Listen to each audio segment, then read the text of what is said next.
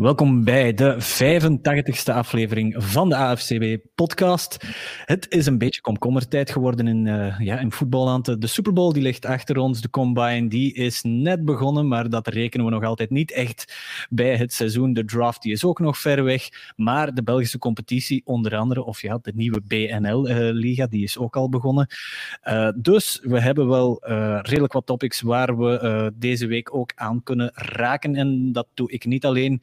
En uh, we hebben er Dirk bij vandaag. Het zal een, uh, ja, het zal een broer onder ons zijn uh, deze keer. Het is lang geleden, denk ik. Hè? waarschijnlijk toch al enkele maanden geleden in deze setting, ja. Ja, ja, ja, Dirk. jij, jij hebt het, ja, hoe moet ik het zeggen? Jij hebt het nu nog te stekken gehad, zullen we het maar tussen aanhalingstekens zetten. Hè? En dan, ja. als ik zeg, je hebt het te stekken, ik denk zelfs niet dat ik moet uitleggen over wat dat het gaat nog. Ja, nee, ik, moet, um, ik heb COVID opgelopen. De afgelopen vrijdag was het dus twee jaar ruim na de start van die pandemie. Is het uiteindelijk hier in huis terechtgekomen. Ik dacht eraan ontsnapt te zijn, omdat ik er al een week rondliep hier. Mm -hmm. uh, zonder symptomen. Dus ik dacht, ja, mijn dochter is er waarschijnlijk ook aan ontsnapt. Maar uiteindelijk sloeg het toch nog uh, redelijk, redelijk hard toe, zou ik maar zeggen. Een paar dagen. Maar ik ben ja. op de terugweg en het heeft mij wel wat tijd opgeleverd om um, ja, richting die NFL draft al wat te beginnen video's kijken en zo. Want uh, echt, werken zat er nog niet dadelijk in, maar zo, ja, tv mm -hmm. kijken ging nog wel. ja, ja, dat denk ik ook wel. Nee, ja, het, is, ja, het is goed om te horen dat je aan de betere, aan de betere hand uh, bent. Uh, Laurens, een van onze vaste podcasters, ja, die is ondertussen vader geworden. Dus uh, ik hoop dat hij misschien nu aan het kijken is, ik weet het niet. Maar die zal iets minder tijd hebben de komende weken voor te podcasten. Dus dan zullen wij de, het, het schip een beetje moeten recht houden. En daar moet ik me eigen zelf al direct op gaan corrigeren, want ik ben de komende twee weken in het buitenland voor, voor het werk. Ja. In de States weliswaar. Dus ik ga kijken. Ik zit in Arizona, wie weet, uh, wie weet pluk ik daar wel uh, hier en daar, uh, ja. hier en daar in wat het, in het nieuws in deze podcast, Arizona. Dus. ja, tenzij dat ze mij daar gaan wegplukken om uh, aan de oostgrens van de NAVO te gaan, te gaan stationeren. Uh, maar laat ons hopen dat het zo'n zo'n zo'n vaart allemaal niet loopt. Goed. Um, ja, dus deze podcast uh, is nog altijd gesponsord door Dragon Ride Gin. Dirk, de, de um, ja, prijsvraag... Ik ging, ik, ging, ik ging de, de, winnaar van de wedstrijd eigenlijk al vorige week bekendmaken, maar toen sloeg hier net COVID toe in huis, dus dat ga ik deze week doen. Dus ja. uh, geen nood voor degenen die erop zitten te wachten, dat komt nog. Ah ja, voilà, voilà, voilà. Uh, Dragon Ride, die hebben ondertussen dat label gekregen, hè? heb ik gezien. Van uh, ja, beste, ja, beste London Dry Gin van België. Dus dat is, ah ja, en London Dry, dat is zo de meest gedronken gin eigenlijk die er is, want anders zit het wel smaakjes aan en dit en geen. Maar als je die gewoon met een, een, een simpele tonic wil drinken, uh, ja. dan is de London Dry Gin altijd de beste. Ik ben ja. trouwens water aan het drinken, voor wie, wie zich zo afvragen. Ja, het is, het is altijd. Het, het is, ik, ja, het is hetzelfde glas als anders. Hè? Dus ja, en, en gin ja, of water, je ziet het verschil niet direct. Hè? Uh, nee, maar je proeft het wel. En het is in mijn situatie nog niet echt uh, aangeraden, denk ik, om al terug uh, aan de alcohol te gaan. ja, dat is genoteerd. Goed. Alright, dan to business, zullen we maar zeggen. Hè. Um, de NFL, er zijn deze week een paar nieuwtjes te rapen geweest, maar voor, onze, voor ons Europeanen is het interessantste toch wel die London Games en die game in München. We hebben nog geen data gekregen, maar Dirk, we hebben al wel ploegen gekregen en daar zit een beauty tussen. Hè? Ja, de Jaguars komen terug naar Londen. Alright, mooi zo. Nee, um, enfin, ja, daar hebben wij vorig jaar toch uh, ons goed mee geamuseerd. Maar eigenlijk zijn het wel drie top NFC-teams die buiten de Jaguars naar Europa mm. komen. En dus uh, geen uh, ander uh, voor ons Europese fan, Packers-fans belangrijker dan de Green Bay Packers natuurlijk, want die hebben nog nooit in het. En het is dus een primeur um, voor de Green Bay Packers dat ze nu in Londen gaan spelen. En natuurlijk, uh, elke Packers-fan hoopt, hoopt ja. dat Aaron Rodgers nog een, een, jaar of twee zal bijtekenen en dat we niet op een, um, een, een, een, een, wat zei ik nu? Jordan een, Love, een Jordan Love uh, game zitten te wachten. Ja, ja, ja want hoe, hoe, lang is het geleden? Of, of, ik kan me zelfs niet meer herinneren wanneer dat er echt voor de laatste keer een, een echte top-top quarterback in een van die London Games heeft gespeeld. Dan moeten we toch al even gaan kijken. Hè? Ja, daar, daar, daar heb ik nog niet genoeg um, nee, herinnering aan eigenlijk misschien iemand die aan het luisteren of aan het kijken is, die dat misschien kan zeggen. Ik zie dat Frans, die er niet bij kan zijn, maar die zat met een, eh, serieuze drukke werkschema vanuit Rotterdam. Ehm, misschien heeft hij het uh, ooit geweten wie het is kan zijn. ik denk dat Drew Brees wel, wel alles in Londen geweest is met de Saints. Want, um, dat is dan, die komen ook terug, hè? Die, dat andere team, ja, Russell Wilson, ah, Kevin, in 2018. Okay, Zullen we die toch maar een top QB noemen, inderdaad. Ik, ah, ehm, kijk, waar, ik zie in de comments Chuck Arnold. Uh, Dirk, daar heb jij een link mee. Want dat is ook een Razorback supporter. Die is van Arkansas. Ik heb, ik heb eens met Chuck gesproken. Uh, Chuck, if you're listening, uh, my brother Uh, I think we met once, and my brother he studied at the University of Arkansas for a year. Oh, so no, no, no, no. I went to high school in Arkansas. Oh shit! Sorry, Chuck. Uh, disregard that. He went to high school there for a year. So, but he is a Razorbacks fan. So, can I get a whoop pig suey in the comments, Chuck? Goed, uh, Dirk, ik, ik heb je onderbroken. Hè? Ja, ja nee, ik was uh, inderdaad aan het zeggen, Russell Wilson heeft in Londen al gespeeld en daar moest ik Kevin gelijk geven. Dat zou, en dan, uh, zoals Bart Killens ook zegt, Drew Brees. Uh, dat, dat wel de twee grootste namen zijn die recentelijk naar boven gekomen zijn in, in de London Games. Nu, de vraag is natuurlijk of dat we ook tegenstanders van dat formaat krijgen. Hmm. Vorig jaar Falcons, Jets en dan Dolphins en Jaguars, dat was nu niet... ja, prime, zal ik het maar zeggen. Uh, maar uiteindelijk toch een goede wedstrijd geweest. Ja. Uh, dus ja, het zal er nog een beetje van afhangen, hè, maar in feite, uh, zoals de Seahawks zou bijvoorbeeld nog kunnen als tegenstander van zowel de Packers als van de. Mm -hmm. is, is het van, ja, ze spelen volgens mij ook tegen de Buccaneers of tegen de Saints. Een van de twee ook nog. Buccaneers gaan een München spelen, Ja, ja, ja oké, maar mij, mij maakt het eigenlijk niet zo heel veel uit. Maar het is maar dat we, dat we eens een, top, een, een topwedstrijd krijgen eigenlijk. Mm -hmm. het spijtige is natuurlijk van die um, twee van die drie teams zijn de voorbije jaren hun, hun cherished ja, storyline Hall of Fame QB kwijtgespeeld met Drew Brees ja. en met Tom Brady.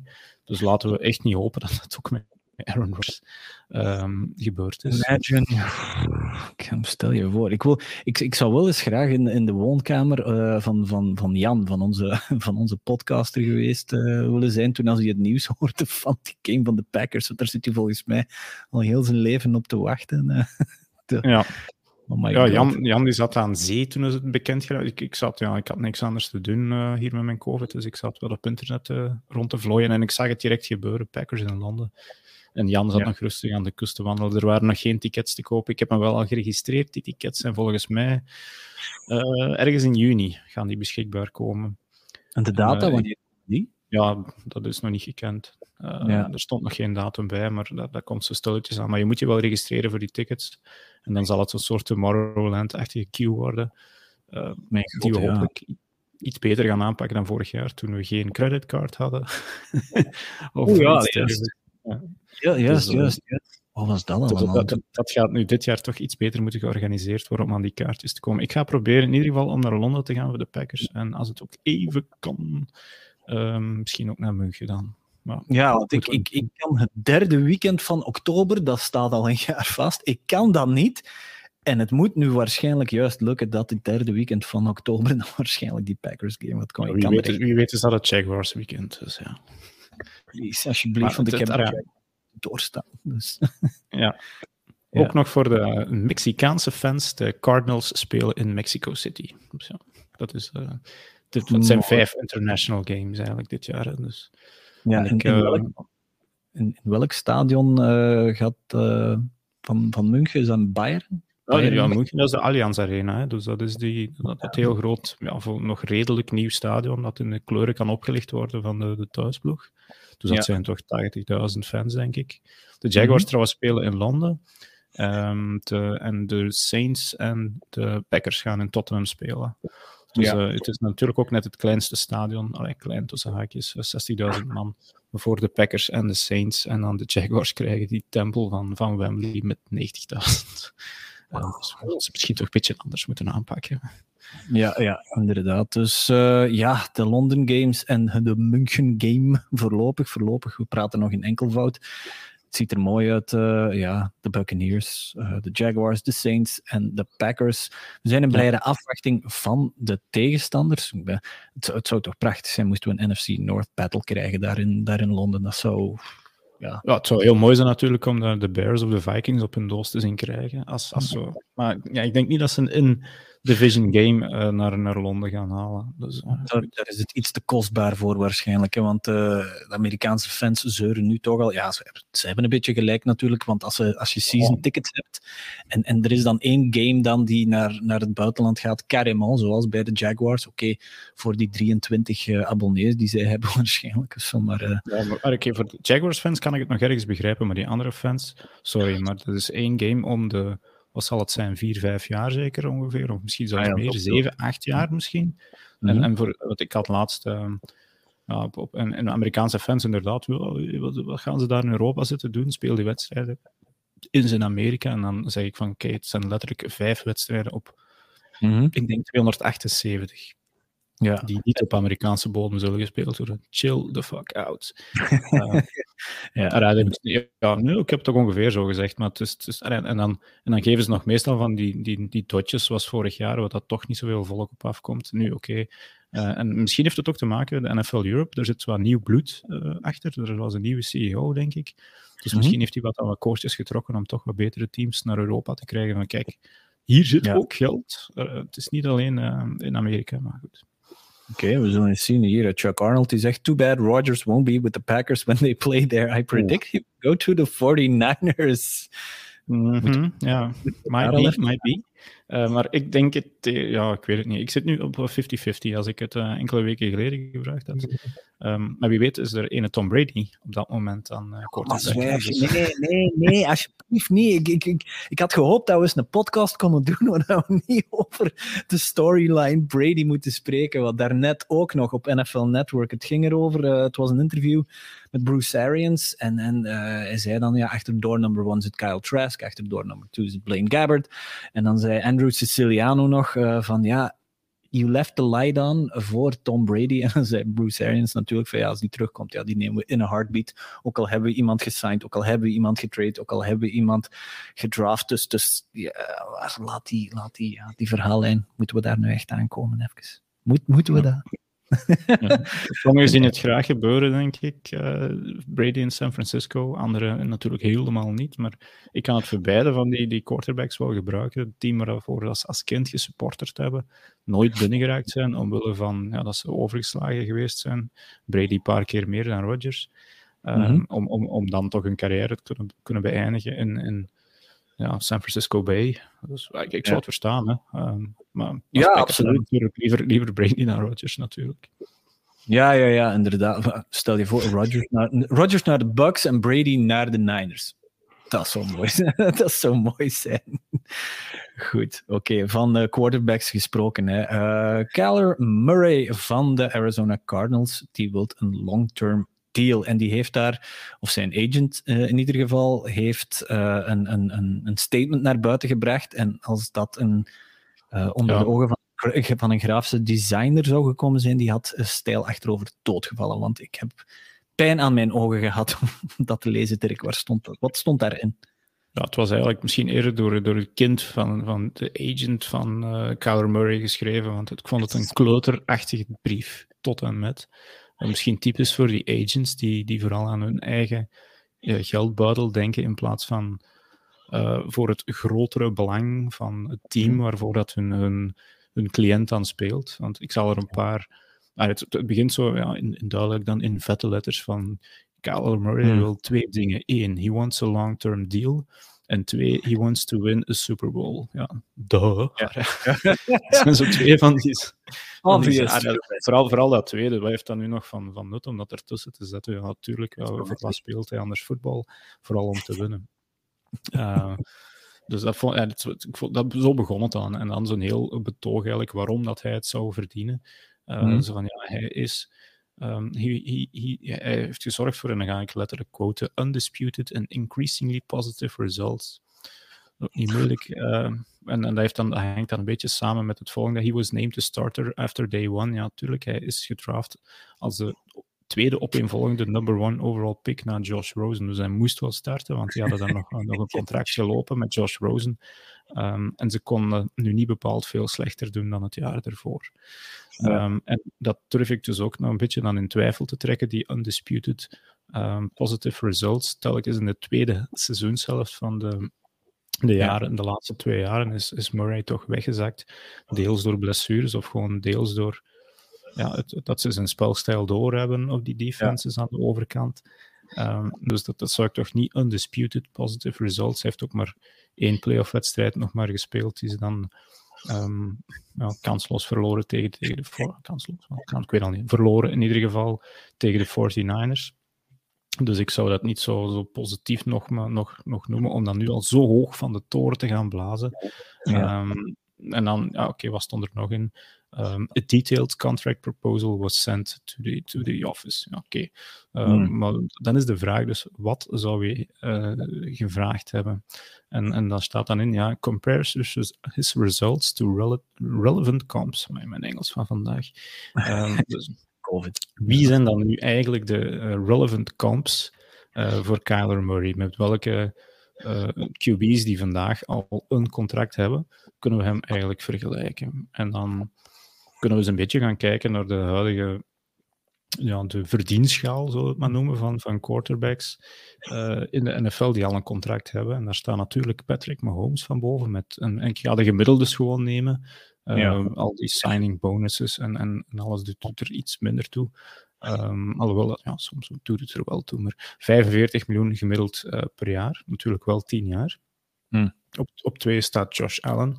Uh, je mocht zeggen wanneer je denkt dat de Kyler Murray ertussen mag. Hè, maar, uh, Josh Allen, uh, 43 miljoen, zes jaar. Op, op drie, Dak Prescott, ja. vier jaar 40 miljoen. In totaal 160 miljoen. En dat contract heeft hij wel gekregen in een jaar dat hij uit blessure kwam. Keep going. Ja, oké. Okay. Ja, ik ga zelf nog niet zeggen, hè, maar op vier de Sean Watson. Vier, ja. vier jaar 39 miljoen. Hij heeft er nog niet veel voor gedaan. Nee, um, maar wel een dead cap, uh, ja, allee. Ja, hij speelt er inderdaad niet voor. Hè? Ja, nee, het is een contract met een totaal van 156 uh, miljoen dollar. Uh, dat is natuurlijk niet allemaal gegarandeerd. En dan op 5 Matt Ryan. 30 miljoen gemiddeld. Um, het, is echt, ja, het, het, gaat niet meer gemiddeld, dus van boven naar beneden. Met het totaal Um, wacht, dan moet ik eigenlijk een beetje opschuiven. Het is eigenlijk op, op, zes, op vijf is dan Russell Wilson, 35 miljoen. Um, en dan op, op zes dan Matt Ryan met 30 miljoen. En volgens mij zit ik dan nog fout. Want nee, ja, nee dan is het Aaron fout. Aaron Rodgers 33,5 gelijk met Jared Goff, ook 33,5. Daar mogen we toch misschien ergens al beginnen, vind ja. ik. Ja, ik, ik denk een beetje hoger. En ja, je moet ook, het, het schuift altijd elk jaar een beetje op. Hè. Dus, ja. uh, het, het, contract van Rodgers is al lang geleden. Het contract van Goff is al um, een hele tijd geleden. 134 miljoen voor Goff, jongens. Ik zie dat daar staan gewoon. ja, als je net, als je net een, een Super Bowl gespeeld hebt als jonge gast, dan, uh, ja, dan ga je dat krijgen. Hè. Dus op je 24ste kreeg jij het.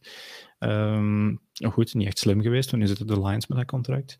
uh, dus uh, ik denk dat we zo toch een beetje in de, de buurt van die, en als we dan terug naar die gemiddeldes kijken, dus Sean Watson en, en ja, Kirk Cousins, die, die zit waarschijnlijk ook nog ja, 33 miljoen. Die krijgt eigenlijk zelfs nog meer als Rodgers. Kirk Cousins is echt um, is met zijn gat in de, in de boter gevallen op dat vlak eigenlijk. Uh, ja, als we het gaan ja, vergelijken met, met zijn kundes.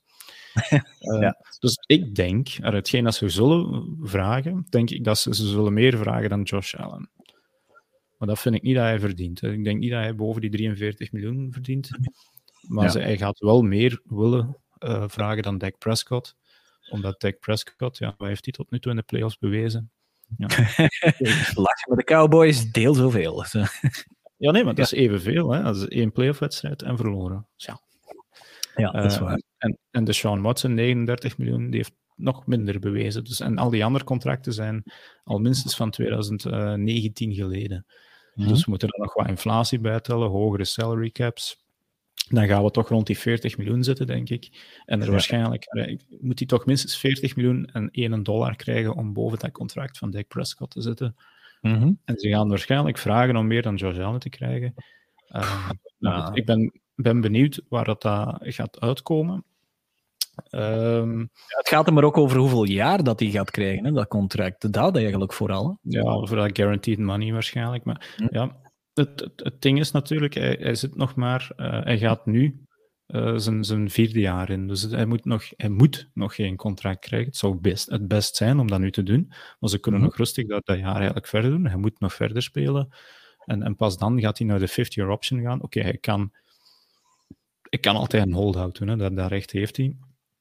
Maar het creëert wel uh, een, een bad vibe, vind ik. Want ja, ja niet vergeten, wat is er de afgelopen week dan nog gebeurd? Kyler Murray al plots al zijn socials leeg. Uh, op een of andere manier de, de Cardinals ook. Ah, ja, toch één bepaalde, denk Instagram. Maar dat zal eerder een jobstudent zijn die op een knop gevallen was. En de enige post die er nog stond, was iets van Kyler Murray. Uh, er zijn rare dingen aan de hand en dat, dat zorgt niet voor, voor, goede, voor, goede, voor goede vibes. Want ja, een van die dingen wat die, wat die agent nog zegt van Um, kijk, um, het is nu belangrijk. It is up, now up to the Cardinals if they want to prioritize their rapidly improving 24-year-old quarterback. Ja. En, en, wat zegt hij dan? Ja, want als je nu ons een deal geeft, dan kunnen volgend jaar uw salary cap nummer nog laag houden en kunnen wat free agents nog in huis halen. Wat dat hij dan niet zegt, is dat je natuurlijk binnen drie, vier jaar een gigantisch uh, bedrag aan je been hebt. Ja. Uh, waardoor je net minder uh, free agents kunt aantrekken. Ze kiezen daar ook een heel vreemde foto, vind ik. Hè. Uh, voor, allee, helemaal rechts onderaan. Dat ze, wat is die daar zelfs aan het doen? Is die, is die een snap aan het wachten? Is die een, een, een, een, een, ja, een silent count aan het doen? Want die staat daar heel ja. raar, vind ik. Zo precies een soort bedspring aan, vind ik. Ja, dat erbij staat. Maar het is, ik zeg het, dat is precies een, een, een, een mail op, of een statement opgesteld. Um, door die oh, agent yes. op, op, op een zondagavond met een paar whiskies al binnen. En ik zei even de, de comment van Chuck Arnold erbij halen, die goed aan het luisteren is. Murray should have played baseball. He would have um, a better chance to win a championship than in football. Um, dat kan, maar hij zou er volgens mij wel minder geld van verdienen. Um, als ik mij goed herinner. Um, maar ik weet nu niet goed hoe goed hij precies was als baseballer. Maar ik ging een contract van 9 miljoen dollar krijgen in baseball. Welke het, positie stond hij daar? Of wat, wat, was die als daar, daar ben ik niet mee bezig. Ik weet niet welke positie dat hij juist speelde. Zeker geen pitcher, uiteraard. Volgens mij ook geen catcher. Dus ja, ergens een, een, een misschien een outfielder. Uh, hij was natuurlijk een heel goede runner. Een base runner, dat weet ik natuurlijk wel. Hij is super snel. Ja. Um, en, en dus honken stelen en zo, dat zou je zeker goed kunnen. En de kans dat je een baseball blesseert is, laat ons eerlijk zijn, Minder. veel kleiner dan in voetbal. Dus dat zou het, het, minst risicovolle pad uh, van Kyler Murray sowieso wel geweest zijn. En ja, die contracten in, in baseball, ik zeg het, ik weet dat er vallen ook dikke contracten te rapen, maar die zijn meestal voor, uh, voor, de, de, voor de pitchers en voor de, de hele goede hitters natuurlijk. Uh, ja. Mm -hmm. Maar, ja. Ja, want ik heb net ook nog, er was een interview met, met Kyle, uh, Kyler Murray, met, met Cliff Kingsbury. En uh, het ging dan over, uh, het ging dan over Kyler Murray. En hij sloeg daar een mea culpa over waarom um, dat, dat, dat bijvoorbeeld na het, het uitvallen van DeAndre Hopkins, dat hun resultaten ook wel stijl de berg zijn afgegaan. En hij sloeg daar mea culpa en zei van ja, ik had creatiever moeten zijn met het aanpassen, met de schematics, toen, toen als Hop was uitgevallen. Dat vind ik. Uh, dat vind ik. Ai, dat zie je kan goed zijn. Het is, het is niet dat Cliff Kingsbury zo aanbeden wordt als een tactische mastermind ook niet. Hè. Die, ja. die, die, die zou dit jaar op de hot seat gezeten hebben, moesten die niet in de playoffs beland zijn, denk ik. Um, ja. Dat okay, is mijn dus idee, maar. Uh, Laat ons hopen dat die agent uh, van Kyler Murray uh, ver weg blijft van, van de computer en dat hij zijn zaken gedaan krijgt voor, ja, voor ja. Murray. Um, dat, is, ehm, typisch, maar ja, goed, het hoort ja. erbij blijkbaar.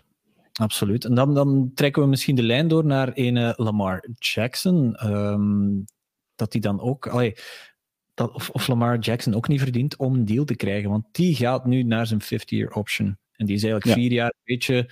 Uh, die heeft in de rekken van een Aldi gestaan, bij wijze van spreken, als prijs. Hè. Uh, ja, die was gewoon cheap, cheap as fuck. Hij mocht dat zeggen zoals hij wil. Hij was een uh, um, uh, 32e pick zeker in der tijd.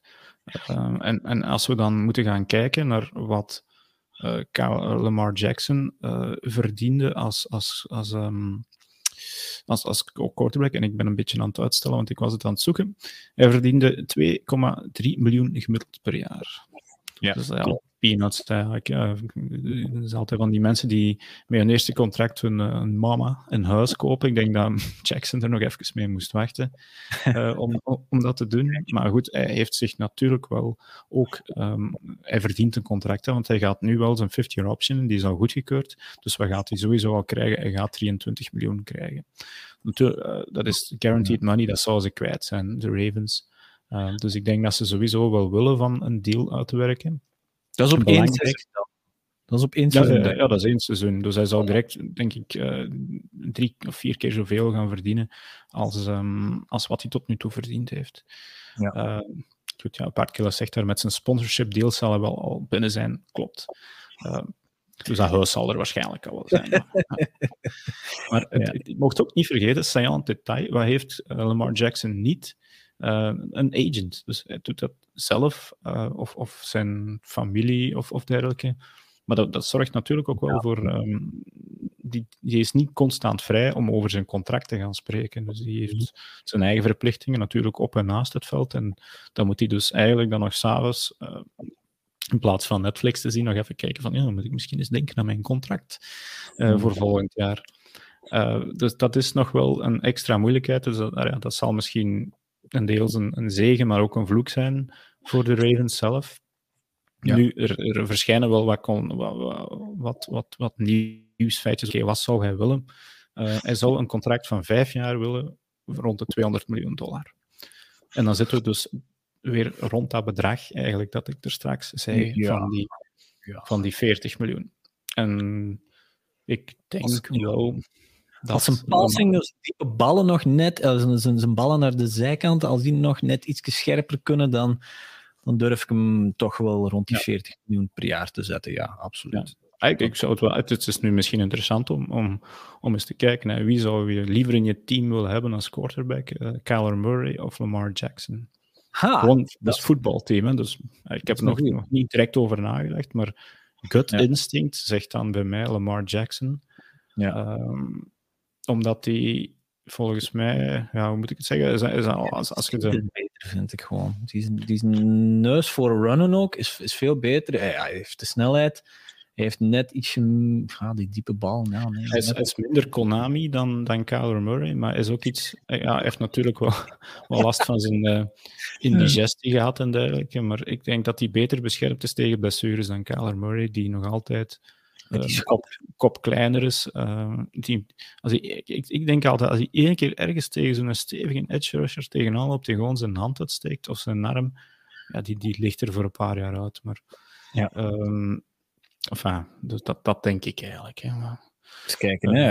Bart, denken jullie niet dat er naast het legale geld ook zwart geld betaald, betaald wordt aan zwarte spelers om salary cap wat te kunnen omzetten? Nooit over nagedacht, maar ik denk het niet.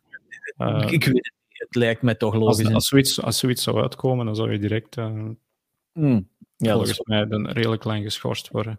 Het is niet uh, en, en, dat is waar. Ja, Oké, okay, dat is een, een, een, leuke Vlaamse-Belgische reactie, maar als we in Amerika geweest zijn, zwart geld, zoveel bestaat dat daar niet. Uh, dat, in, in, in, in, stel jij bijvoorbeeld in Florida speelt, er is, wordt geen loon, uh, geen taxes betaald op je loon.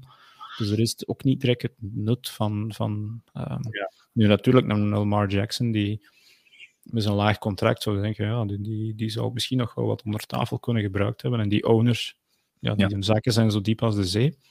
Maar ik denk het niet. Maar dat is natuurlijk een, een gokske. Ja, ja. Okay. Leuke vraag wel. Typisch ja. Vlaams-Belgisch om dat te denken. Van, ja, ja. Daar zijn dat geen bandenboeren, maar echt wel uh, miljardairs die, die, die uh, de eigenaars zijn van de clubs natuurlijk. Dus kijk, hier, Kevin, Kevin de Rest in peace, Roger Lambrecht, de voorzitter, ex-voorzitter van Lokeren. Van Lokeren, inderdaad. Dat was een bandenboer, daarom, dat was de link. Ja, dat was nog een echte. Dat was nog eentje. Met zijn, met zijn hart echt bij de club zat. Hè.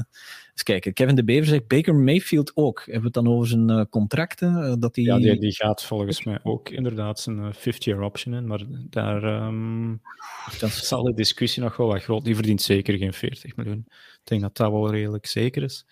Ja. verdient toch wel verdient het ook. De, de, vraag is dat hij een nieuw contract verdient. Dat is, dat is de vraag die de Browns zich toekoer moeten stellen. Het, ja. het, het, lastige is dat er niet veel opties zijn voor de rest. Nee, nee, nee, nee inderdaad. Goed, oké, dat dat, uh, dat was Kyler Murray. Um, we hebben het daarnet even over de Jaguars gehad. De Raiders, die speelt tegen de Jaguars in de Hall of Fame game. Waar is dat nu weer al? Ohio, Canton, Ohio. Canton, Ohio. Dat is wel een vrij klein stadion. En dan een wedstrijd die er totaal niet om doet, want de starters ja. spelen er een halve snap. Um, maar het is altijd er wel naar uitkijken, omdat het dan zo na een lange droogte de, de eerste wedstrijd voetbal is, waar dat dan uh, iedereen als, um, ja, moet dat zeggen, geile toeters op afstort. Dan van, oh, voetbal. Maar dan uiteindelijk die wedstrijd stelt niks voor en het is het midden van de nacht. Dus. Ja, dat, ja, dat klopt. Dat, is, dat, dat klopt om half drie s'nachts of zo, denk ik. Uh, ja, wow, pas op. Ja, de, de, de, wedstrijd doet er niet toe, maar die wordt nu, of die leegte waar dat we het over hadden, of waar dat jij het over had, die wordt toch opgevuld nu door de USFL. Fingers crossed dat die langer dan drie speeldagen gaan volhouden. Uh, Zullen we nog zien, want dat bericht had over de XFL die zich geallieerd hebben met de NFL. Ja. Dus dat zij een soort development league echt gaan worden. Ja. Uh, en het lijkt me toch nog altijd zo dat de XFL beter georganiseerd is dan die USFL die alles in, uh, oh god, och Birmingham, Alabama gaat spelen. Alles? alles in, ja, ja, al die wedstrijden worden in. Ja, het zijn zogezegd de Michigan, en dan ben ik hun naam kwijt.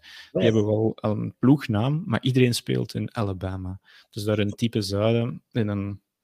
Of all fucking places. Ja, het is, het is, een uh, bizarre manier om daarover te denken. En daar zit dan een, uh, ergens een, een mediadeal van 150 miljoen dollar toe aan vast. Dus. Aan wie? Vreemd, maar. Fox? Fox? Ik denk dat Fox er voor iets tussen zit. Maar ik denk als ze zullen zien van oké, ja, dus de XFL gaat regels uh, uittesten voor de NFL, gaat gear uittesten voor de NFL, zal dus ook spelers uittesten volgens mij voor de NFL. Ik denk dat het dan snel zal beklonken zijn dat waar jij, ga je als speler willen spelen, natuurlijk met die league, waarbij je nog kans hebt om die sprong te maken. Uh, naar de NFL. En ja, nieuwe rules, inderdaad, zoals Bart aangeeft, die zullen ook en dat is eigenlijk wel interessant, hè, want uiteindelijk... Ja, XFL er mooi, hè? Er zaten er een paar mooie tussen. Hè? het, is, het, is, gewoon interessant om alles te testen of, of dat iets kan werken. Dan heb je bijvoorbeeld misschien wel een beter zicht, zoals we een paar jaar geleden geprobeerd hebben, om die, die, die pass interference uh, reviewable te maken. Na een jaar is dat al teruggeroepen geweest, of twee jaar. Um, had je daar misschien beter eerst kunnen testen of dat, dat werkt of niet. En zo zijn er nog wel een paar dingen. Um, fumbles through the endzone. Kun je misschien eens wat gaan experimenteren met wat zaken. Kickoffs. Um, enfin, het zijn zomaar een paar dingen. Fumbles through the endzone. Ouch, Brown fans. Oeh, lala. ja, vond ik wel een pijnlijke. Hey, hi guys, nu pas online. Dag Yves. Uh, we zitten dus met twee uh, Seahawks-fans in de chat. Uh, moet je zien wat we hier zeggen over de Seahawks. Um, de USFL, is trouwens op Disney Plus staat er een, een, een, hele leuke korte documentaire over de USFL. Die heet Small Potatoes. Um, en, en de, de, tussentitel is van What Destroyed the USFL of zoiets. Uh, het komt er een beetje op neer dat Donald Trump die boel heeft verkloot. Dus uh, het, is een hele, het, is, het is best wel een interessante kijk zo over de opstart van de USFL en natuurlijk over die, ja, die paraboolklets terug naar beneden, omdat ze ja, de concurrentie wouden aangaan met de NFL in het najaar, in hun derde jaar van bestaan, denk ik, was het. Ja, op zich wel een prestatie op zich natuurlijk, wel drie jaar als alternatieve voetballeague bestaan. Ja, absoluut. Um, goed, goed, goed. Um, dus kijk, dan moeten we toch gaan kijken naar andere nieuwtjes. De Bucks die laten, oh ja, of die laten Ali Marpet op pensioen gaan. Na, je hebt het tussen aanhalingstekens slechts zeven seizoenen gezet. Ja, dat is niet veel eigenlijk. Hè. Die, die nee. mens is denk ik 29 jaar. Dus ja. dat is wel, het is een offensive guard. Dus die krijgt wel wat te verduren, maar het is nog niet bepaald de, de positie dat je veel hersenschuddingen en dergelijke oplopen, maar... Uh, oh, ik weet het niet. Als guard inside, ik weet, ah ja, daar komen ze niet met hoge snelheid afgelopen. Nee, maar dat is wel uh, letterlijk bij elke snap dat je bam contact maakt met je tegenstander. Het is ja. net in die O-line dat, uh, dat je gewoon constant bij 100% van de snaps bam met je hoofd ergens tegenaan kan. Bam, bam. En het is niet zozeer de, de hevigheid van, van, van die knal die dat je krijgt. Oké, okay, Antonio Brown zal misschien anders beweren. Maar het is gewoon de hoeveelheid, het is gewoon de constantheid van die beweging. Ja. Ik denk dat dat nog meer. Het is allemaal weer een gokske van mij, want ik heb natuurlijk nooit zelf op een voetbalveld gestaan. En misschien moet ik dat ooit wel eens doen. Niet doen. niet, doen, niet doen. Ik heb, ik heb ooit uh, een paar trainingen helemaal in het begin met de shotguns meegedaan. Helemaal, helemaal in het begin. Echt waar, toen zaten ze nog in Leopoldsburg en ik heb toen vier, vier, vijf trainingen meegedaan. Maar ik denk dat na elke training was mijn lichaam gewoon zo, zo, zo. Toen heb ik gezegd, toen heb ik de eer aan mijn eigen gehouden gezegd van ja, dat zou als kikker zijn bij mij, denk ik. Hè, want er is geen andere ja. ding dat ik zou kunnen, denk ik. Op maar goed, om dan terug te komen op, op Ali. Het is misschien ook gewoon... Uh, het is goed geweest. Ik heb een Super Bowl gewonnen. Ik was dit jaar voor het eerst in zijn carrière... Want ik was aan het kijken, heeft hij dan zoveel bereikt? Ja, één, één Pro Bowl.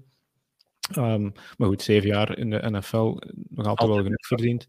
En wie weet heeft hij nog een of andere droom dat hij nog wil verwezenlijken voordat hij oud wordt. En wil hij het echt wel vermijden om een grote blessure of zo. Uh, uh, CTI. ja. De Gators, de Gators komen zaterdag wat spelers tekort. Uh, Kevin Beveren, ooit een bal gepunt. Ja, ja, ja dat is waar. Hoe was het nu weer al? 49 meter? 49 yards, denk ik. Maar vo volledig uitgerold, hè. dat is ook niet zo in, impressionant. Um, maar ik, met mijn COVID safety kit mag ik volgens mij nog niet op een veld staan nu zaterdag, dus jammer voor de Gators. Ja, ja, ja, juist, juist, juist. Oké, die, uh, ja, Ali Marpet. Goed, uh, goed pensioen gewenst.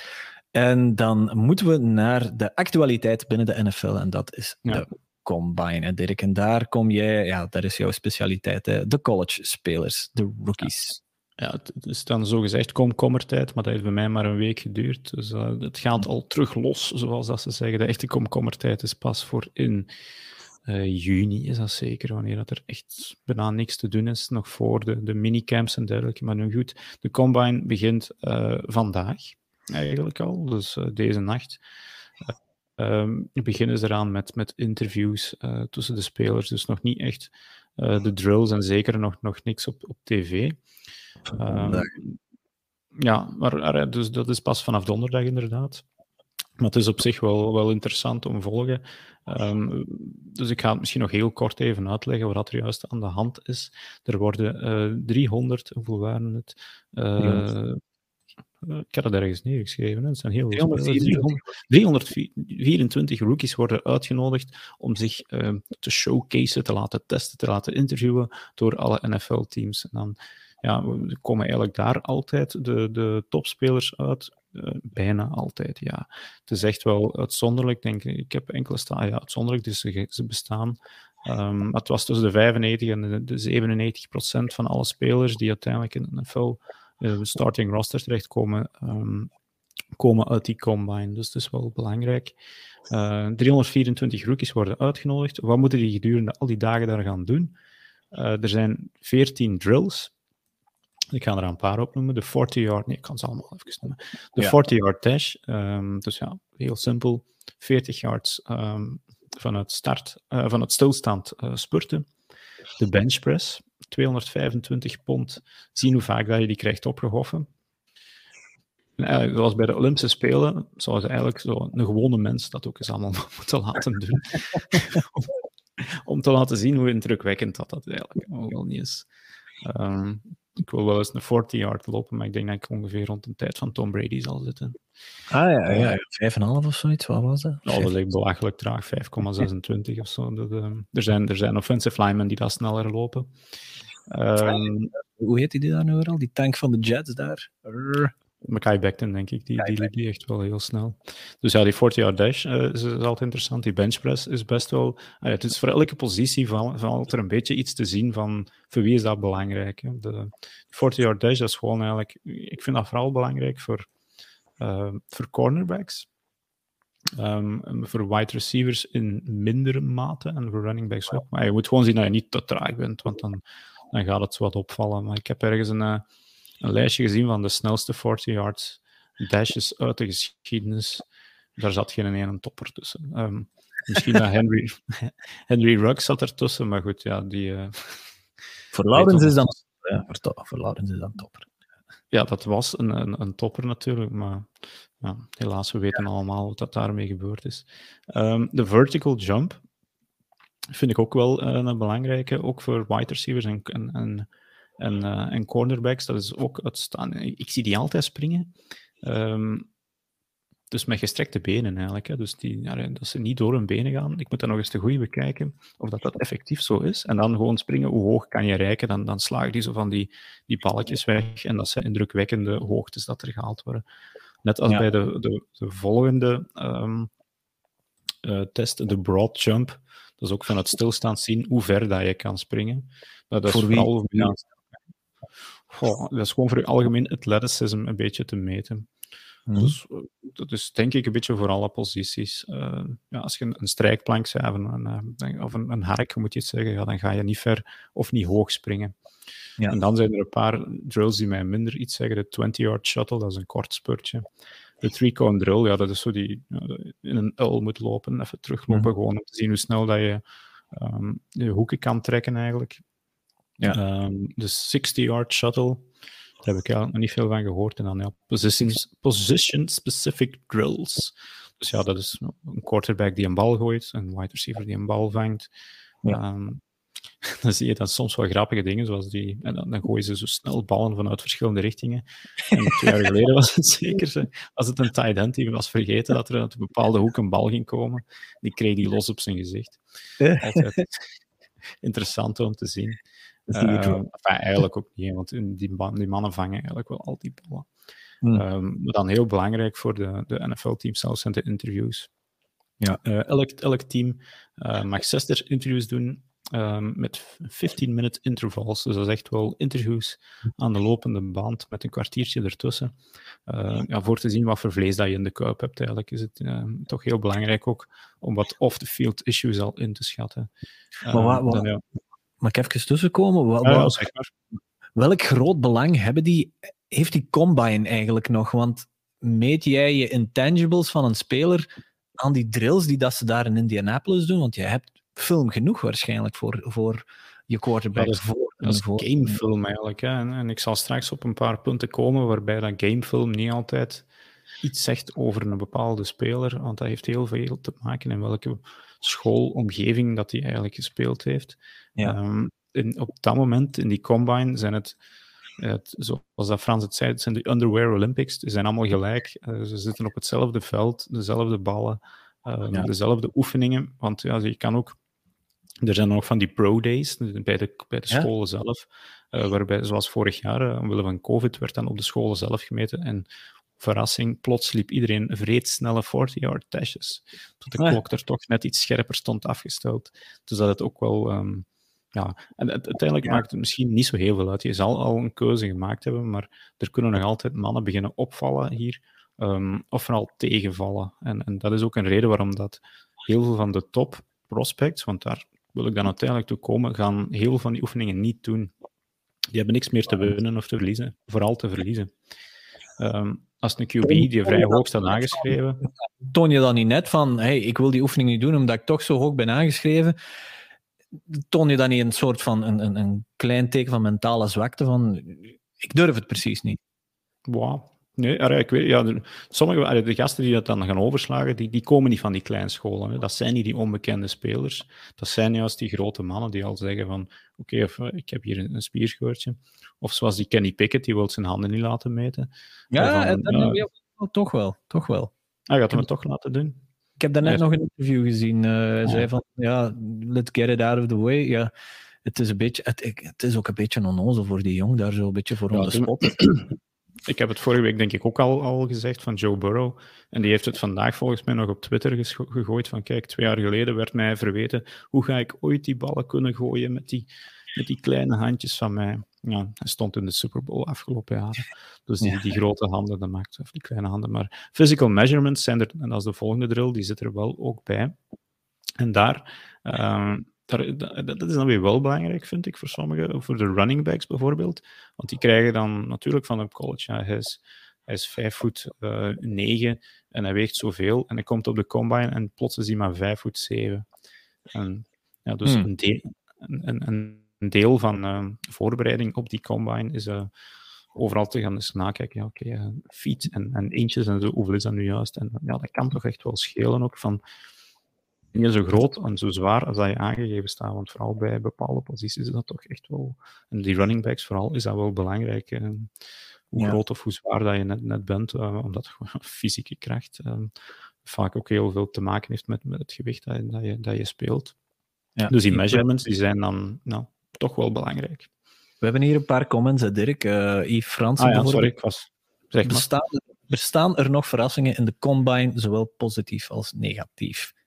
Kan je voorbeelden geven van bijvoorbeeld misschien een, een hoog aangeschreven speler die in één keer van zijn sokkel valt, of iemand waar dat ze van dachten van... Hm, bijvoorbeeld Cooper Cup, uh, denk ik, die zijn, die zijn combine was niet zo fantastisch.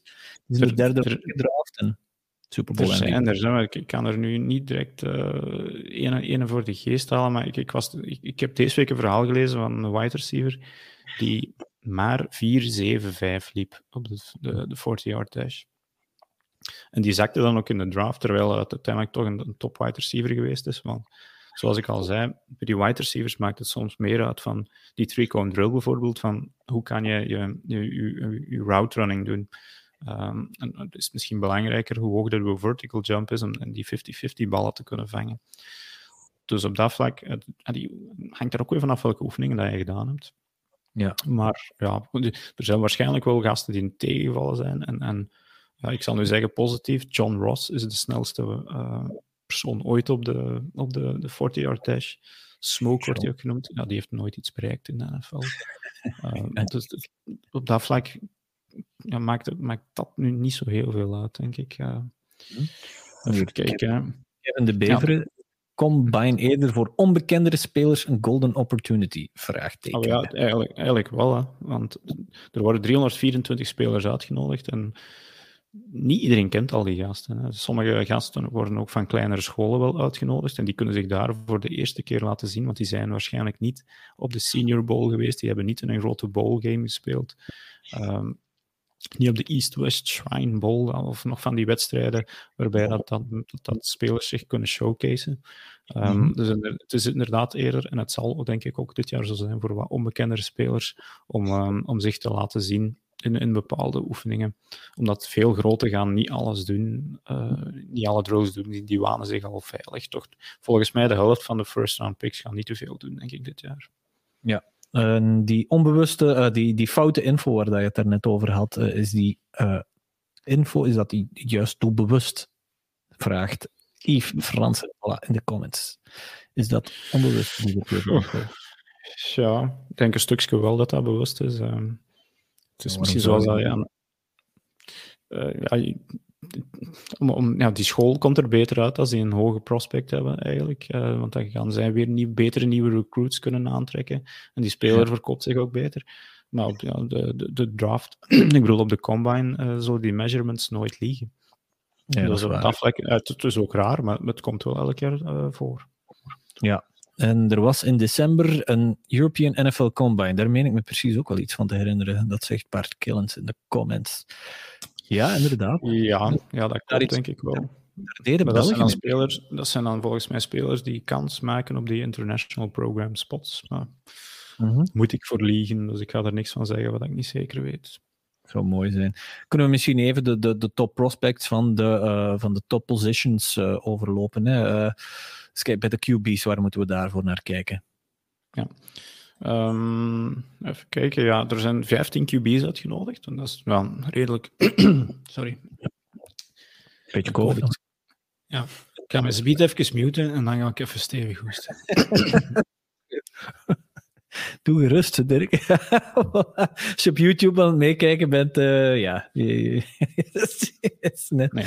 Dus ja, we zijn okay is een reclamespotje voor Dragon Ride Shin kunnen laten spelen. Nee, um, het, is een, het is dus een tegenvallende QB-klas eigenlijk dit jaar. Dus uh, Dynasty-spelers laat u niet te veel vangen zoals de NFL um, owners hm. zullen gaan doen. Ik zal er een, een aantal opnoemen um, die toch belangrijk zijn. En als we straks op mijn uh, top 10 mock draft komen, daar, daar, gaat er toch wel een en al in voorkomen. En dat is Malik Willis, de hm. quarterback van, uh, van Liberty. Uh, ik ga gewoon nog maar de namen opnoemen. Het is nu maar het begin eigenlijk van het, uh, het, uh, het, het ja, prospect seizoen, waarbij je echt wat de, de comps gaat moeten gaan maken, welke zijn hun sterktes. Maar ik denk dat de QB's zijn wel een beetje bekend bij de, spelen, bij de mensen die college volgen. Malik Willis van Liberty, Kenny Pickett van, ehm, van Pitt, En Matt Corral van, van Ole Miss. Matt Corral is wel net geblesseerd geraakt. Dus eigenlijk intrinsiek is die misschien de beste speler. Maar die gaat zeker al niet kunnen meedoen op de, op de combine. Uh, of toch, ja, hij gaat zijn handen misschien kunnen gaan laten meten, maar hij zal volgens mij niet veel ballen kunnen gooien of, of andere position drills. Natuurlijk, een, uh, een drill die ik ook uh, vergeten te vermelden ben, is de Wonderlic test. Dus ah, waarbij je die 50 vragen moet invullen. Ehm, ja, waarbij hij moet laten zien of dat je, dat je slim bent of niet. Inderdaad, Fitzpatrick werd daar ooit in ja, 49 zeker. Dat is gewoon genius. Eh, maar sommige, sommige spelers uh, vullen dat gewoon ook in van, uh, ja, I don't give a fuck. Um, dus ja, we zullen, we zullen zien wat de QB's eigenlijk brengen. Maar ik verwacht daar dit jaar niet, niet veel hoepla rond, eigenlijk, rond die QB's. het zal eerder nog wat afwachten zijn of dat er misschien iemand hier dan wel naar boven kan komen. Maar als QB kan je nu niet bepaald bewijzen. Je kan inderdaad maar, maar, maar tegenvallen door wat ziekenhuisballen te gooien. Uh, Zoals Mac Jones vorig jaar op zijn, uh, op zijn Pro Day. En uiteindelijk komt het toch nog goed terecht. Derek King van Miami is nog eentje dat ik uh, benieuwd naar ben. En Sam Howell van North Carolina. Eigenlijk okay. ook wel. Dus dat zijn wel de quarterbacks. De running backs? Dat zijn er ja, 36. Ja. ja. er zijn 36 running backs, dus dat is echt wel al een serieus cohort. namen bij, die je wel op moet letten. Dat is Brees Hall van Iowa State. Uh, Kenneth Walker uh, van. Ik had de ploegen er moeten bijzetten. Uh, Michigan State. Um, en dan Isaiah Spiller en Kyron Williams ook nog. Um, een naam die je volgens mij op moet gaan letten is Rashad White. Ik heb niet al zijn film bekeken, maar hij viel mij eigenlijk op in positieve zin. En die staat nog niet zo super hoog in de rookie rankings momenteel. Dus dat is wel een naam die ik in de combine eens wat meer in de gaten wil houden. Zijn er, zijn er, um, of, of eh, welke van die running backs zie je in de eerste ronde, if any? Geen. Geen. dat is echt simpel. Er zijn, uh, en dat is dan misschien, ik ben ook bezig nu met uh, het lijstje van team needs. En ik heb bij geen enkel team als eerste need een running back gezet. Hmm. Uh, of het zouden de Dolphins moeten zijn. Uh, er steken twee running backs wat bovenuit in deze klas. Dat is die Brees Hall en dat is Isaiah Spiller. Dus ik, ja, ik, ik, zie, nee, ik, zie, ik zie er geen enkel in de eerste ronde gaan. En dat geldt eigenlijk een beetje voor alle skill players, dat het, het wat minder zal zijn dan anders dit jaar. Ja, uh, bij, de, bij de wide receivers. Het is toch dit jaar weer een, ja, dat, dat is wel een, ja, dat is wel een goede, goede klas eigenlijk. De klas van volgend jaar, dus 2023, zal wel een betere QB en running back klas zijn, maar wide receivers zal dit jaar normaal gezien beter zijn dan die van volgend jaar. Dus ook weer uh, fantasy spelers. Um, Allemaal Green Bay Packers. Uh, ja, nee, ik, heb, ik heb niet als eerste niet een wide receiver staan bij de Packers, nog niet. Um, wacht, wat heb ik er eigenlijk staan? Een uh, offensive line om die run te stoppen natuurlijk. Uh, de run te supporten. Um, nee, ik zat helemaal vast. Nee, wide receivers natuurlijk. Um, en, en daar ga ik even de, de chauvinistische kaart trekken. Traylon Burks van Arkansas um, als, als voor mij de top prospect. Uh, Chris Olavi van Ohio State. Garrett Wilson eveneens van Ohio State. Drake London van USC. Uh, Jameson Williams, uh, die speelde volgens mij voor Alabama. En dan heb ik daar ook nog één dark horse die wat minder opvalt. Uh, omdat hij niet van een wide receiver school komt. Dat is George Pickens van nationaal kampioen, toch wel Georgia. ja, Georgia staat bekend als een running back school. en en ja, daar krijg je gewoon minder opportuniteiten, omdat er dan ja, ergens zo'n ideale schoolzone als, als quarterback meestal staat. Jake Fromm of zo. Uh, en die, ja, daar krijg je meestal niet de beste ballen gegooid. Dat is een heel veel groot run scheme altijd. Dus ja, George Pickens wil ik wel wat in de gaten houden. Oké. Bij de tight ends, waar moeten we daar gaan naar kijken? in de tight end klas ook wel dit jaar. Um, ik heb gewoon wat namen nog maar genoteerd. Ik moet ze eigenlijk nog, nog fatsoenlijk uh, hun film gaan bekijken. Maar Jalen Weidemeyer, Trey McBride, uh, Isaiah Likely, toffe naam. Likely. Isaiah Likely. Ja. Isaiah Likely en dan misschien ook nog een, nou, interessante naam, gewoon Jeremy Ruckert. Ruckert. Ik heb het een beetje kinderachtig zo gesproken. Het is Jeremy Ruckert. Uh, die volgens mij ook moet in de gaten houden. Maar dat zijn alle skill players, hè? dus er doen nog veel meer andere spelers mee aan die combine. Ja, ja en de O-line dan, uh, daar waren er ook een paar die ja, beste. Er zijn, ja, dus ik, zal, ik zal zo dadelijk in mijn top 10 komen die, komen die, die spelers die we in de gaten willen allemaal eigenlijk al terug. Dat is Evan Neal van um, Alabama. Ik, hem, ik woon nu van, uh, ik ben het even vergeten, en Charles, Charles Cross. Um, dat is de derde naam die in de gaten moet houden. De, de, de, twee mooiste namen die vinden we toch bij de edge rushers, vind ik. Hè? Aiden Hutchinson en Kayvon met een K. Thibodeau. Ach, twee. Ja, Aiden Hutchinson en Kevin Thibodeau. Ja, dat zijn echt wel topspelers. Hè? Dus dat zijn gasten. Uh, daar, daar, wil ik dan weer wel eigenlijk uh, de drills van zien. Welke gaan ze doen? Zeker zo'n mm -hmm. zo'n Kevin Thibodeau. En ook eigenlijk ook van die, of, die, die O-line mannen. Van hoe shifty zijn die eigenlijk wel? Want die Evan Neal, ik zal het straks zeggen, ik kan nog even verborgen hoe groot en hoe zwaar dat hij is, maar uh, dat is een tank. Maar als hij ook goed beweegt, dan is dat wel belangrijk, of niet? Dus mm-hmm. voor die gasten is dat wel, en zeker ook die Agent Hutchison en Thibodeau, dat zijn mannen die moeten van die edge komen, die moeten rond die tanks. Ja, hoe snel en shifty zijn die nu net? Hoe ja. presteren die in die three-cone drills?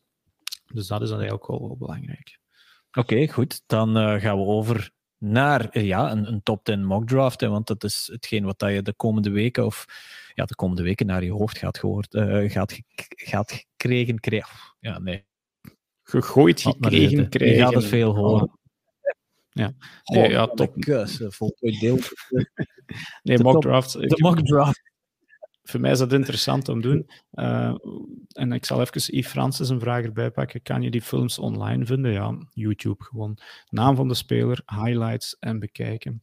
Natuurlijk, je wordt ja. er misleid, want ze worden um, dan een lowlights staan er natuurlijk niet bij. Dat zijn allemaal topfilmpjes als je die zo gaat, uh, gaat samenzwieren. Dus je moet ook wel een, een draft profile uh, telkens goed gaan lezen. Van ja, wat zijn hun sterktes, wat zijn hun zwaktes. Um, mm-hmm. en, en, en dan een beetje gaan kijken, want uh, zo, zo kom je tot een mock draft. Wat zijn de team needs? Dus dan heb ik van, van elk van de 32 uh, teams tot nu toe alles bekeken van wat zijn, was een eerste niet, was een tweede niet, was een derde niet, was een vierde niet.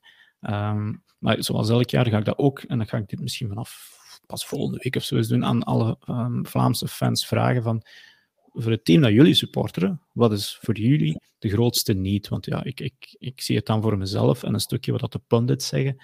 Um, dus ja, dat, dat, gaan we dan even ook op de pagina gooien van, kijk, als je fan bent van, van de Jaguars, is dan, en dan wil ik bij de number one pick uh, dus beginnen, is dan jullie grootste niet in de...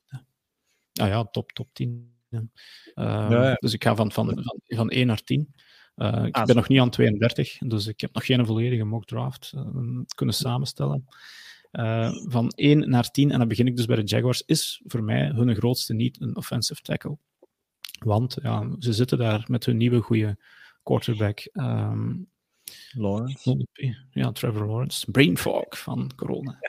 um, dus het is volgens mij belangrijk om die goed te beschermen. En hoe doe je dat dan beter? Want die, die kreeg vorig jaar gewoon te weinig tijd om, uh, om, om, om te gooien. Dus dan denk ik dat je voor Evan Neal, dus die, die, die tank dat ik het daar straks over had van, van Alabama moet gaan. Um, die is 6 voet 7 en is, weegt 350 pond. En zoals ik er straks zei, van, ik hou dan ook even bij van hoe groot en hoe zwaar is dat nu net. 6 voet 7 is 2 meter en 1 en 350 pond is 159 kilogram. Dus, aan de haak. En dat, ja, en dat wil ik wel eens weten natuurlijk ook. Uh, in de combine, dan, dan, dan, gaan ze ook je wingspan meten. En ja, het scherm dat ik nu laat zien is te smal natuurlijk, maar dat is van vingertip tot vingertip. Um, ja, hoe breed ben, is hij eigenlijk als hij zijn armen uitsteekt? Want daar moet je uiteindelijk rond. Maar het niet zo'n volledige. Maar, en dat zal dus bij die gast volgens mij wel redelijk indrukwekkend zijn. Ja. Goed, op twee. Um, op twee, ja, wie draft er dit jaar op twee? Dat zijn Lions. ja, dus vaste klant in deze regio, de Detroit mm. Lions. Um, daar denk ik dat hun uh, grootste niet, um, misschien niet is hetgeen dat ze zullen draften, want ja, je hebt langs de ene kant team needs en dan langs de andere kant heb je opportunity. Dus ja, pak je de beste speler die er nog is, of ga je echt naar je team niet? Als je naar team needs bij de, bij de Lions gaat kijken, dan kom je automatisch bij een wide receiver uit, want dat hebben ze op dit moment niet. Buiten ja, hun, een vierde ronde pick Amon St. Brown van, hmm. van vorig jaar. Uh, maar voor de rest is het daar redelijk stilletjes. Maar je kan op, dit, op die plek 2, uh, met dat dan nog op het bord staat, niet voor een wide receiver gaan. Dus dan ga ik eigenlijk naar hun, voor mij derde niet, en dat is een edger. En dan kom je bij die Aiden Hutchinson uit. Ja. Um, dus de, de, corner, um, de edge rusher van Michigan, die er bijna eigenhandig mee voor gezorgd heeft dat Michigan in de, uh, de playoff geraakt is. Um, denk een beetje aan de Bosa-broers. Uh, sterkte is zijn kracht, dus hij is echt super sterk en uh, speelt ook heel ja, gedisciplineerd en, en hoe zeggen ze uh, gebeten, zou ik maar zeggen, dat hij elke play wil maken. Shoulder.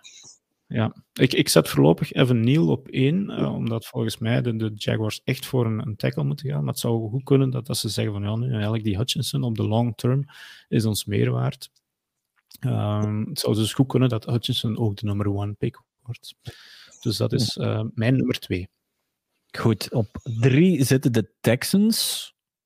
Ja, hebben daar veel, veel niets natuurlijk. Dus ik denk dat de Texans misschien ook hier niet naar een, een team niet moeten gaan van ja, is het, is het een quarterback, is het een tight end, is het een guard, is het een safety? En ik kom eigenlijk bij, bij een safety uit. Uh, Kyle Hamilton, Hamilton van um, Notre Dame is volgens mij, hoe zeg je dat dan, pound for pound. Als je naar de kwaliteiten gaat kijken, los van uh, positional value, de beste speler in deze draft. Dus uh, die, die is een, een, vrij unieke mengeling van snelheid, agility en uh, die is ook 6 voet 4, 220. En dan ga ik weer even kijken juist hoe groot was hij weer 6 voet 4. Dat is een meter 93. Uh, voor een cornerback is dat vrij groot eigenlijk. Uh, voor een safety. Meestal zijn die mannen wel wat kleiner. Dus die kan eigenlijk op alle vlakken dat hij in de backfield um, mee moet. Hij kan, dus, hij kan dus ballen vangen, moet het nodig zijn, onderscheppingen maken. Maar hij kan eigenlijk ook, hij heeft die kracht om op de line of scrimmage te gaan lopen als een Jamal Adams en daar voor een sack te gaan proberen zorgen. Dus het is een, ja, een heel multi-inzetbare speler uh, die bij Notre Dame eigenlijk gewoon de beste speler op het veld was, ongeacht van, van quarterback, wide receiver. Um, dus ja, ik denk dat de Texans er goed aan doen om die uh, aan zich te binden en dan echte grote needs van quarterback en zo lossen de komende jaren op. Maar zie dat je deze speler al in huis hebt. Ja, goed. En dan op vier, de eerste van de vier New Yorkse picks in de top 10. En het, zou je, het zal je niet verbazen dat daar de Jets staan. Ja, de Jets gaan volgens mij ook voor een uh, offensive lineman om hun uh, nieuwe quarterback van vorig jaar nog wat beter te beschermen. Ze hebben al een paar goede O-linemen. De Jets zouden wel eens voor een verrassing kunnen zorgen, maar ze kunnen misschien toch nog maar eens, omdat er een paar goede offensive linemen op de bord staan, voor Ikem Ikwonu gaan van NC State, North Carolina State. Um, is die dan beter of slechter dan Evan Neal? Um, hij, hij, hij, is drie, uh, is dat inches? Ja, hij is drie inches kleiner, dus 6 voet 4 voor 320. Dat is ook wel lichter. Um, maar hij is wel atletischer dan die Evan Neal. Ja, dat is natuurlijk veel met zijn 350 pond dat hij niet uh, um, mijn op de plein uh, gaat rondspringen. Maar die Evan Neal, die kan dat, uh, die Ikem Ikwone, die kan dat wel. Die zie je ook dikwijls pancakes nog, nog serieus 10, 20 meter downfield maken, gewoon omdat er daar nog ergens een speler gevonden heeft om te trucken. Uh, ook geweldige mentaliteit om te spelen. Uh, als je daar, dat vind ik dan weer leuk om, om daar wat highlight filmpjes te van gaan opzoeken. Uh, van die offensive line, want je, je kunt er gaan kijken van hoe goed is een kick outside. Daar heb ik geen balverstand van. Een, een tegenstander onder het gras steken is altijd wel leuk. Ja, ja. oké, op vijf zitten we, dan zitten we bij de volgende New Yorkse ploeg, de Giants. Ja, de Giants. wat niet. Maar ja, die, voor mij is hun grootste niet een nieuwe quarterback, maar zolang als ze dat niet gaan, um, gaan aanpakken, dan, dan blijven ze bij Daniel Jones. En moet je ervan uitgaan dat ze met Daniel Jones verder gaan. Dus dan denk ik ook weer hier uh, voor een, een, een, tackle, omdat de, de, de, recentste keuzes zijn er niet altijd zo geweldig uitgevallen. En dan denk ik dat ze voor Charles Cross van Mississippi State moeten gaan. Uh, duidelijk de derde um, offensive linemen in deze draft. Die, eerste twee die gaan sowieso ja, als eerste twee. Of ze moeten weer een slechte maken in New York, zoals vroeger. Um, maar 6 voet 5, 305 pond, ook groot, sterk. Goed in pass protection en nog een beetje twijfelachtig als runblokker. Dus op zich, uh, offensive linemen, ja, het is niet sexy, maar ze zijn wel super belangrijk en zeker in deze draft. Ja, zeker.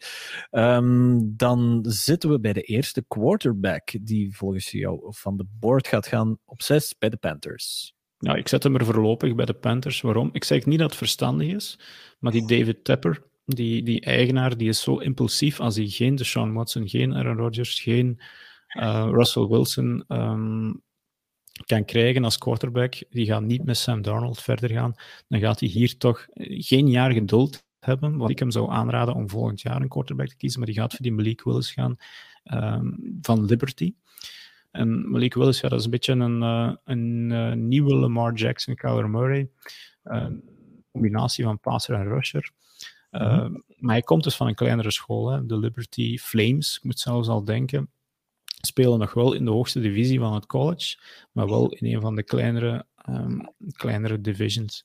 Dus uh, is het weer afvragen. Ja, die, die, die, die gooide, want hij heeft natuurlijk ook nog een, dat moet ik ook wel vertellen, nog een, een bazooka van een arm. Dat, dat helpt wel. Hij is dus snel, sterk, een geweldige arm, maar die accuracy en zo, dat is nog niet echt of, of gemeten of pocket awareness, want die, die speelde uiteindelijk niet tegen toekomstige NFL-spelers, maar tegen boekhouders en tunnelleraars.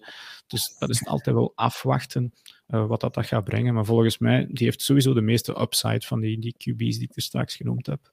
Oké. Okay. Ja, dus dat, dat is eigenlijk direct voor de starting job, eigenlijk, die Malik Willis dan, of de Panthers. Ja, ja sowieso. Ja, ik weet niet wie dat ze bij de Panthers anders gaan. Ze gaan ze nog eens dat met Sam Darnold doen. Ze betalen als een 50-year option, dus het zou kunnen. Maar ze weten ja. nu al dat het niet gaat zijn. Oké, voilà. Dan zitten we terug bij de New Yorkse ploeg. En het is nog niet gedaan dan. Uh, op 7 staan de Giants. En daar zien we de eerste wide receiver van jouw Razorbacks ja, ik, ik zet hem eerst, alhoewel dat ik een van de weinigen ga zijn die Traylon Burks volgens mij als hoogste wide receiver gaan nemen. Um, hij is 6 voet 3, 225 pond, dus eigenlijk hij is groot en redelijk breed. Um, wat heeft een, wat nadelen? Eigenlijk voor mij niet, want hij is ook nog eens supersnel en hij heeft naar het schijnt, dan las ik dan in een van die komst, gigantische handen. Beeld ik natuurlijk van die kolenschuppen in. Uh, maar dat is allemaal, allemaal wel heel belangrijk. Uh, eens op, op snelheid, dat is het enigste nadeel, is hij moeilijk te stoppen. En dus dan is dat misschien minder iets zoals Tyreek Hill plots nog een twitch maken op in, in, in, in volle snelheid van zijn route. Dat is misschien niet dat hij minder zal kunnen. Um, maar ik, ik, ik heb er veel vertrouwen in dat dat Traylon Burks het gaat maken in de, in de, in de NFL. En ik, ik zit ergens in een dynasty met een 101 pick en ik ga moeten denken om hem te nemen of niet, denk ik. Want uh, ja. het, zou wel eens iets kunnen zijn. Nou, voor de, de mooiste naam vind ik van, van jouw top 10, die komen we hier op 8 tegen bij de Falcons. Zeg het maar. Ja, de Falcons hebben natuurlijk ook waarschijnlijk al een quarterback niet, maar doen er misschien goed aan om nog één jaar met Ryan um, te houden. Natuurlijk, dat gaan ze doen. Maar misschien nog geen rookie er al achteraan te steken en nog een jaar te wachten op die betere QB-klas. Dus ik denk, ik probeer het verstandig hier te doen voor de Falcons. En dat is Calvin Ridley vervangen. Die, als hij nog terugkeert in NFL, dat het niet bij de Falcons zal zijn. Dus ik ga op wide receiver gaan met Drake London. Inderdaad, dat is een geweldige naam. ja. Okay.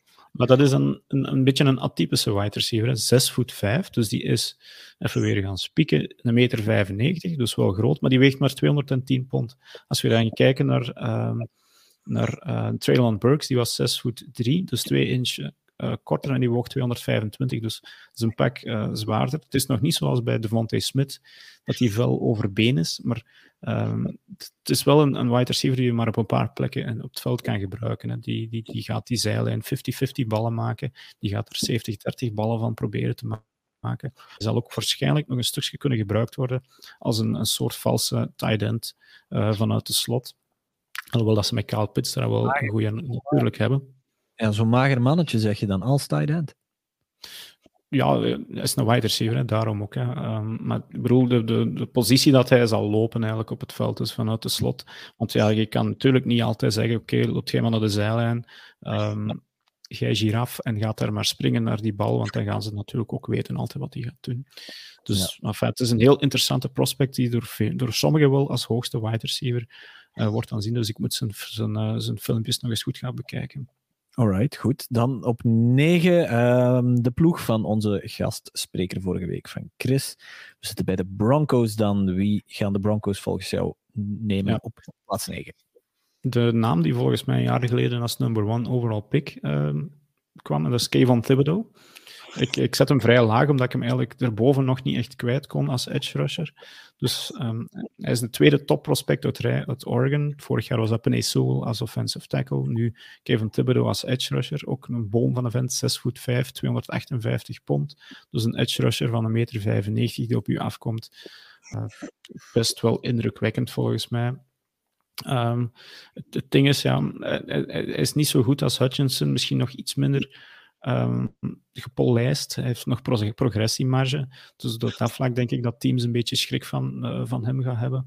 Um, en, en, en het is, ja, als hij niet tegen topblokkers komt, uh, is hij er wel voorbij. Maar dus als er echt een goede blokker is, ja, daar moet hij nog aan zijn techniek wat schaven. Maar hij speelt wel ja, het is wel indrukwekkend ook om hem te zien spelen. Die highlight reels van zo'n gasten zijn altijd interessant. Oké, mooi. En we sluiten de top 10 af, of jouw top 10 af, met uh, een terugkeer naar New York, naar de Jets en ja, cornerback. Daar ga ik het wat korter houden. Uh, ik denk dat ze een quarterback hebben. Ik heb Derek Stingley gezet, maar ik was er straks nu aan het lezen over iemand. En ik moet eens kijken of ik hem hier ook terecht kan uh, met iemand. Een geweldige naam, Sauce Gardner. Sauce Gardner. Hoe schrijven ze die? Sauce, echt effectief? S-A-U-C-E, ja. Sauce Gardner. Ja, dat is nog dus beter dan... Moet eens kijken. Ja, ja het, is, het is een topnaam, maar goed. Uh, dus ja, het, um, het rookie-seizoen is begonnen in ieder geval. Dan moet er nog 22 aan toevoegen en dan nog 10 keer veranderen. Dus. Ja, voilà, voilà. Dus er zullen er nog wel een hoop volgen. Jij zal je, uh, ja, moest je nog thuis zitten, moest je nog in quarantaine blijven, je zal je werk wel hebben. Hè? Goed, ja. uh, de Combine, dus die begint vandaag. Het televisiegedeelte, of het interessante televisiegedeelte, zullen we maar zeggen, dat begint donderdag met de, wat is het? Is het de QB's? De, de, uh, de QB's en wide receivers. Ja. De wide receivers, voilà, kijk. Op NFL Network te volgen, of gewoon ja, volgens onze kanalen op uh, Instagram, Facebook en uh, onze podcast, uiteraard. En van nog, ja, van, van een nieuwe competitie gesproken. Um, we gaan er ook nog een uitzending, of een, ja, we gaan er nog een uitzending aan wijten. De BNL is begonnen. Die nieuwe uh, soort van ja, hybride competitie tussen Nederlandse ploegen en Belgische ploegen. Um, er is al één match geweest, hè, Dirk? Ja, mini-competitie eigenlijk, hè, want het is inderdaad ja. niet zoveel. Het is een experiment ook dit jaar, heb ik begrepen. Zo lijkt het. Uh, de Amsterdam uh, Crusade... Uh, wacht, hè. Amsterdam. Crusaders? Crusaders, ja. ja, ja ik, ik zit echt heel tijd Admirals te denken, maar dat klopt natuurlijk niet. Um, die hebben gespeeld tegen um, de Hilversum, waren dat... Hurricanes. Hurricanes? Ja. Namen echt niet noemen. En die hebben er de vloer mee aangeveegd, 47-6. Ja. Um, dus dat was al, al een heel duidelijke overwinning. Mm -hmm. Nu, het is natuurlijk een BNL, dus uh, België-Nederland. En um, nu dit weekend begint het, het, het, internationale luik al, al van, die, van die competitie met een, uh, een wedstrijd tussen de Shotguns en de, de Falcons. Uh, en de Falcons komen uit Arnhem, is het zeker? Arnhem, ja. ja. ja. En ja, helaas, helaas, met, mijn, met mijn COVID hier in de familie kan ik, uh, normaal gezien ging, ging, ik proberen om er achter de micro te verschijnen in, in Beringen. Uh, zal dat niet ja. lukken en zal ik de wedstrijd dus ook niet, niet kunnen gaan, gaan bekijken, omdat ik geen babysit kan vinden. uh, maar... Wie wil een baby in huis nemen? Ja, het is nog een kloter. Dus. Ik, uh, maar goed, het is nu zaterdag om, uh, om zes uur in Beringen, de, opener, de Belgische opener van de BNL. Dus ga zeker eens kijken als je benieuwd bent naar het um, naar een wedstrijd tussen het topteam in België, Limburg Shotguns. Ik denk het wel, als we naar vorig jaar kijken. Titelverdediger, zullen we maar zeggen. Ja, ja, ja oké. Controverse. Ja, uh, en, en dus een Nederlands team. En daar ben ik eigenlijk wel, wel zeer benieuwd naar, hoe, ja, waar dat, dat vooral de shotguns nu juist staan. De Easygam Tribes een zeer interessante oefening zal zijn uh, ja. als tweede Belgische team. Uh, zij, zij beginnen daar pas aan, aan op 26, um, 26 maart is het zeker aan die competitie. Dus ja. voor hen is het dan nog even afwachten. Uh, maar goed, ik zeg het, 6 uur, Beringen, be there. Yes, dus uh, zes ploegen. Hè. Het, het, is, het, ja, het is, een, het, is een leuk, het is een leuk experiment, want ja, de, BAF, de BAFL, die loopt, ja, die loopt eigenlijk ja. verder, maar eigenlijk ook weer niet. Het is de FAFL die volgens mij dit weekend ook van start gaat. Ehm, met een eerste wedstrijd tussen de, uh, de, de, Brussels Black Angels en de Gent Gators. Um, nu, wij gaan verder op het schema van Bafok, van de, de Belgische officials. Die, die, uh, die wedstrijden, die, we hebben die, die, die, kalender ook gedeeld op, op Facebook, die zijn zeker al geprogrammeerd. Uh, in het Franstalige gedeelte een, dan een stukje Brussel ook weer niet. Worden ook wedstrijden gespeeld, maar dan stond niet bij dat het via Bafok is. Dus of dat dat nu met eigen scheidsrechters gaat zijn of iets dergelijks, dat, dat ben ik gewoon niet van op de hoogte. Um, maar... Als Sunday in de voetbal, gewoon ja, degene die reserve staat, ja, die moet maar uh, met het vlag staan. Ik, ik, hoop dat dat niet het geval is, zeker na die controverse van vorig jaar, um, dat het op zo'n manier zal geregeld worden. Nu, de Black Angels doen wel mee in deze FFL, dus ik hoop dat die plooien glad, glad gestreken zijn. Um, nu, die wedstrijd, er zal een wedstrijd dus ook zijn tussen de, de Shotguns en de Black Angels. Be there, zou ik zeggen. Ja. Ja, gewoon al omwille van het sportieve karakter zal het al een zeer interessante wedstrijd zijn, denk ik, uh, om te gaan bekijken. Dat is pas in mei in Beringen, dus tegen dan uh, hebben we nog tijd genoeg gehad om al te acclimatiseren. Maar, dus dit weekend, um, en dat mag ik niet vergeten, in Oostende um, is er ook een wedstrijd, uh, twee zelfs. Eentje van de cadets tussen de, de Pirates en de Lions. Uh, en dan ook de, de, de seniors spelen zondag om twee uur. Um, ook Pirates tegen Lions. Dus uh, wie dan niet naar Beringen kan gaan, uh, begeef u zondag naar Oostende voor ja. hun seizoensopener. Voilà, kijk, mooi. Um, Oké, okay, ik denk dat we hier wow, zo goed als rond zijn. Hè. Een, een uurtje 15, het begint zo. Ja, dus, dus, dus traditie. Vorige, vorige week zei je nog van, ah, het voelt zo raar. Dat het maar een uur is. Dus uh, ja, Dirk. Ja, het probleem is met, met, die rookies, dan, dan duurt het altijd iets langer. Uh, als ik ooit nog een 32 uh, ja, mock draft, team mock draft ga doen, dan ga ik die in twee snijden van twee keer 16. Want anders ga ik de mensen er wat mee vervelen, dat ik die pas tegen augustus willen weten wat er voor hun team zal spelen. Maar... Oké, heel mooi, heel mooi. Goed, dan, uh, ja, we zijn er door. Uh, mogen we tot volgende week zeggen, Dirk? Ja, toch? Ja, want volgende week, uh, tegen dat we terug zullen zijn, zal free agency losgebarsten zijn. Of toch zeker al de geruchten, dus tegen dan is het weer, is die komkommertijd zeker voorbij. Ja, oké, okay, voilà. Ik ga er niet bij zijn. Laat ons hopen dat Frans, dat, uh, dat Jan of dat Laurens, uh, misschien met kleine, uh, hoe, hoe, was het nu weer al? Marcel? Marcel. Marcel. voilà, voilà, dat is een plug hier, denk ik, van. Kleine Marcel, een AFCB-baby. Dat hij er kan bij zijn. Hè. Hij heeft het toch al gedaan toen als zijn kat voor zijn camera kwam op. Dus ja, een baby gewoon in de hand, dat kan, dat kan gerust ook wel. Goed, Dirk, dank u voor jouw uh, zeer, zeer grote expertise. Je hebt zowat 85% van het praten voor je rekening genomen, denk ik. Ja, ik ben blij dat mijn stem het volgehouden heeft. Dus. Ja, ja, jij mag gerust uh, zelfs even het huis bij en hoesten, denk ik. Uh, pak maar een glas water en uh, kruip maar die beddenbak in. Aan de mensen thuis, of de mensen die mee hebben gekeken, we gaan, het gewoon, we gaan het gewoon zo verder doen, kijkers of niet. Ik, het is gewoon handig. Onze live-uitzendingen die blijven plakken op YouTube dan, voor te herbekijken. We hebben um, onze audio die we gewoon achteraf gewoon op de podcast-app kunnen gooien. Dus hier winnen we alleen maar mee. Uh, Dirk bedankt, de mensen thuis bedankt en wat AFCB en onze redactie betreft, tot volgende week.